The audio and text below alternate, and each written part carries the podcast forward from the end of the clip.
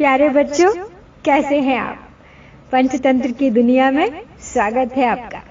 हाजिर हूँ आपके लिए मैं आज की कहानी लेकर टिटहरे और समुद्र की कहानी।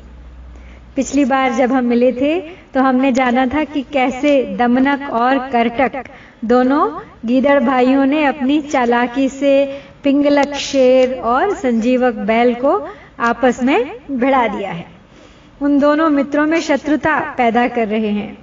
लेकिन जब उन्होंने लगभग दोनों को तैयार कर लिया है युद्ध के लिए तो दमनक के मन में अचानक ये विचार भी आया कि कहीं संजीवक अपने नुकीले सींगों से पिंगलक का पेट न फाड़ दे।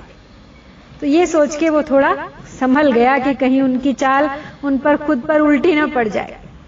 तो उसने संजीवक से कहा कि, भाई, शत्रु तुम्हारा शेर है।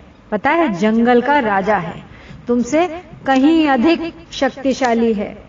और अगर शत्रु अधिक बलशाली हो तो भैया, क्रोध कभी प्रकट सामने नहीं करना चाहिए। शांत रहकर चुपचाप अपना वार खेलना चाहिए, चुपचाप काम करना चाहिए।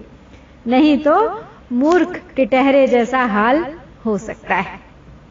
अब संजीवक ने बड़ी उत्सुकता से पूछा कि भाई, ये कहानी क्या है मुझे भी सुनाओ। और फिर दमनक ने सुनाई उसको यह टिटहरे की और समुद्र की कहानी। तो चलो हम क्यों पीछे रहें?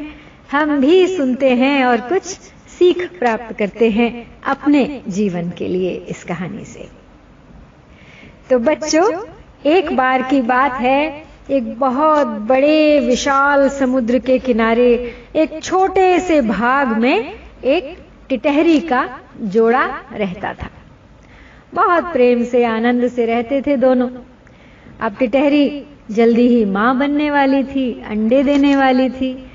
अब उसकी चिंता ये थी कि समुद्र में जब ज्वार आएगा हाई टाइड आएगा, लहरें जब ऊँची उठेंगी, तब क्या होगा? तो इसलिए वो अपने टिटहरे पति से कहती है कि कोई और सुरक्षित सेफ़ स्थान ढूंढो। हमारे अंडों के लिए।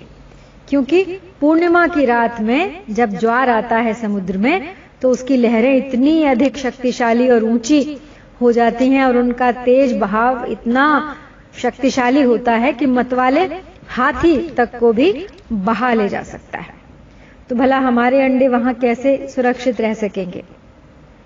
अब टिटहरे ने उसकी बात सुन तो ली लेकिन अनसुनी कर दी। क्योंकि उसे बड़ा अभिमान था अपने ऊपर। वो बोला, तुम बिल्कुल चिंता मत करो। यहाँ पर ही हम सुरक्षित रहेंगे। समुद्र में भला इतना साहस कहाँ कि वो मेरी संतान को हानि पहुँचाए? वो तो खुद मुझसे डरता है। आकाश में उड़ने वालों के मार्ग को रोकना आग में हाथ डालने के बराबर है। तो मुझे चुनौती देने की मूर्खता भला कौन करेगा?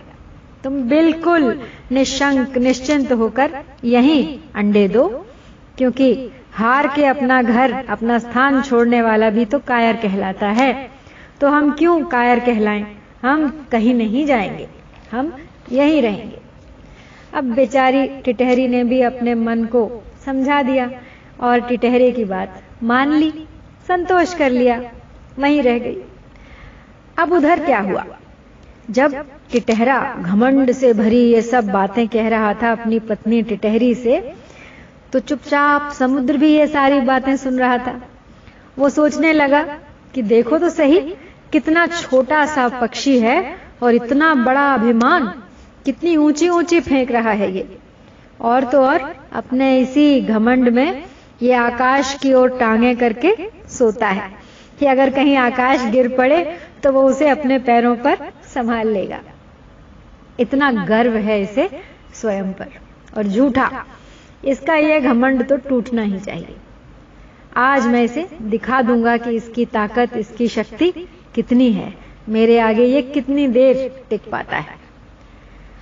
अब समय आने पर टिटहरी ने अंडे दिए और समुद्र ने मौका पाते ही अपनी लहरों को बढ़ा दिया और अंडों को बहा ले गया। अब जब टिटहरी ने यह देखा तो वो रोने धोने लगी, विलाप करने लगी, बिलखने लगी। और टिटहरे को कोसने लगी।